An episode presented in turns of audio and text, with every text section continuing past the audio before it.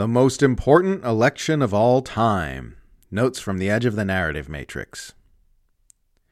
The 2024 presidential election will be the most important election of all time. Because if Americans don't make the correct choice between the two candidates, something terrible might happen to their country. The U.S. might even turn into an abusive totalitarian dystopia where everyone's mind is controlled by propaganda engineered to shape them into unthinking gear turners for a globe spanning empire. People on one side of the partisan divide are being trained to fear a future fascist takeover. People on the other side are being trained to fear a future communist takeover. Both sides are being trained to overlook the oligarchic totalitarian takeover that has already occurred.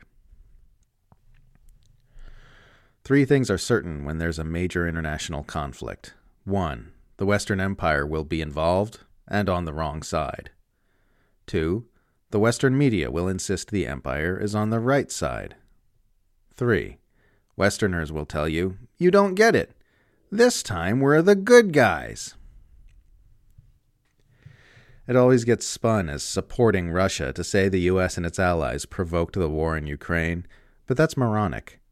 You don't have to support Russia at all to acknowledge the well documented ways the US empire provoked and sustained this war to advance its own agendas. You can hate Putin with all your heart, mind, body, and soul, and still acknowledge those extensively documented and glaringly obvious facts. Spinning the acknowledgement of obvious facts as a sinister support for a foreign government is done solely to prevent criticism of our own rulers. The only people who use phrases like Putin apologist are U.S. empire apologists. And I'm not just reversing the accusation, I'm highlighting a fact. Their accusations are seldom, if ever, directed at those who love Russia. They're directed at those who criticize U.S. foreign policy.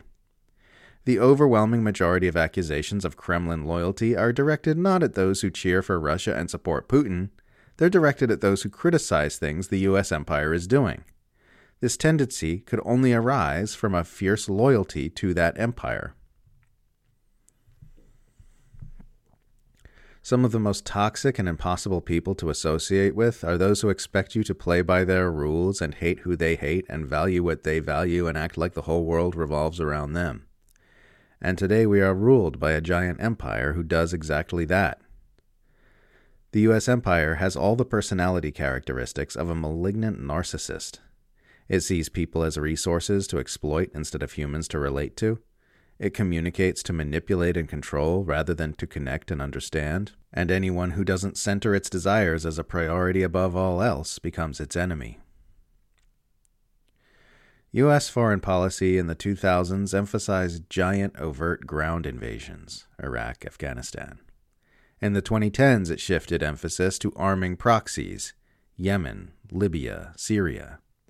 In the 2020s, it's moved to staging massive proxy conflicts on the borders of its top two rivals Ukraine, Taiwan. With each adjustment, it gets harder to perceive the depravity of the empire. It was easy when it was just Bush style smash and grab ground invasions, but it's been getting sneakier and sneakier about its murderousness to maintain international support and avoid anti war sentiment. And yet, the empire is still just as murderous and destructive as it was under the Bush administration. Its creation of the Ukraine conflict is just as evil as anything Bush or Obama did. More so, really, because now we're getting closer and closer to nuclear annihilation. The task of opposing the Empire's warmongering has thus become more and more difficult, but it's also getting more and more important. We do need to keep helping the public see what these bastards are doing, and the destruction they're causing, and the Armageddon they're risking and people are getting left behind as the warmongering gets sneakier. Many people who opposed Bush's warmongering are now cheerleaders for the U.S. proxy warriors orchestrating conflicts with Russia and China. It's important to work to keep the manipulators from confusing people. Imperial information control has two major components secrecy and manipulation. Government secrecy keeps people from knowing about all the evil things the empire is doing propaganda, and censorship manipulate public thought about the evil things that can't be kept secret.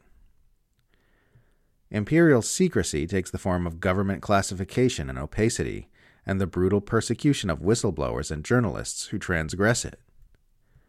Imperial manipulation takes the form of propaganda, censorship, Silicon Valley algorithm manipulation, and mass media blackouts. Empire managers work to keep as much information as possible about the empire from being made public, but once it is public, they can still keep the information from having a major impact by manipulating whether people pay attention to it, and by manipulating how people see it.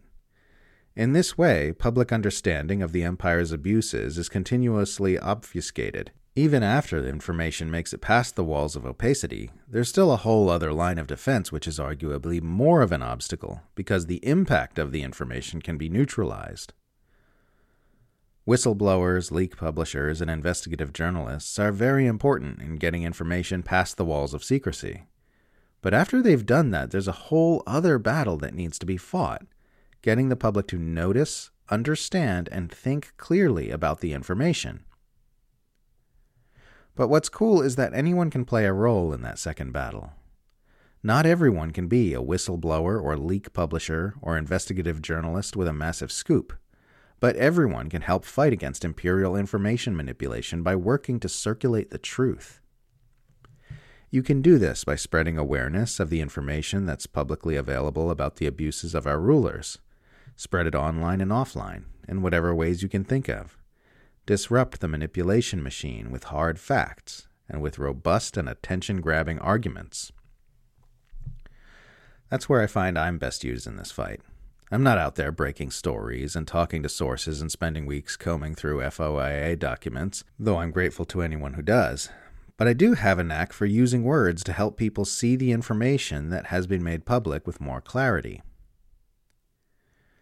One huge obstacle to revolutionary change is that people can't really see the depravity of the empire, because they've been conditioned not to look at it too closely, and because they've been habituated to it their entire lives. It's possible to help them see it with fresh eyes.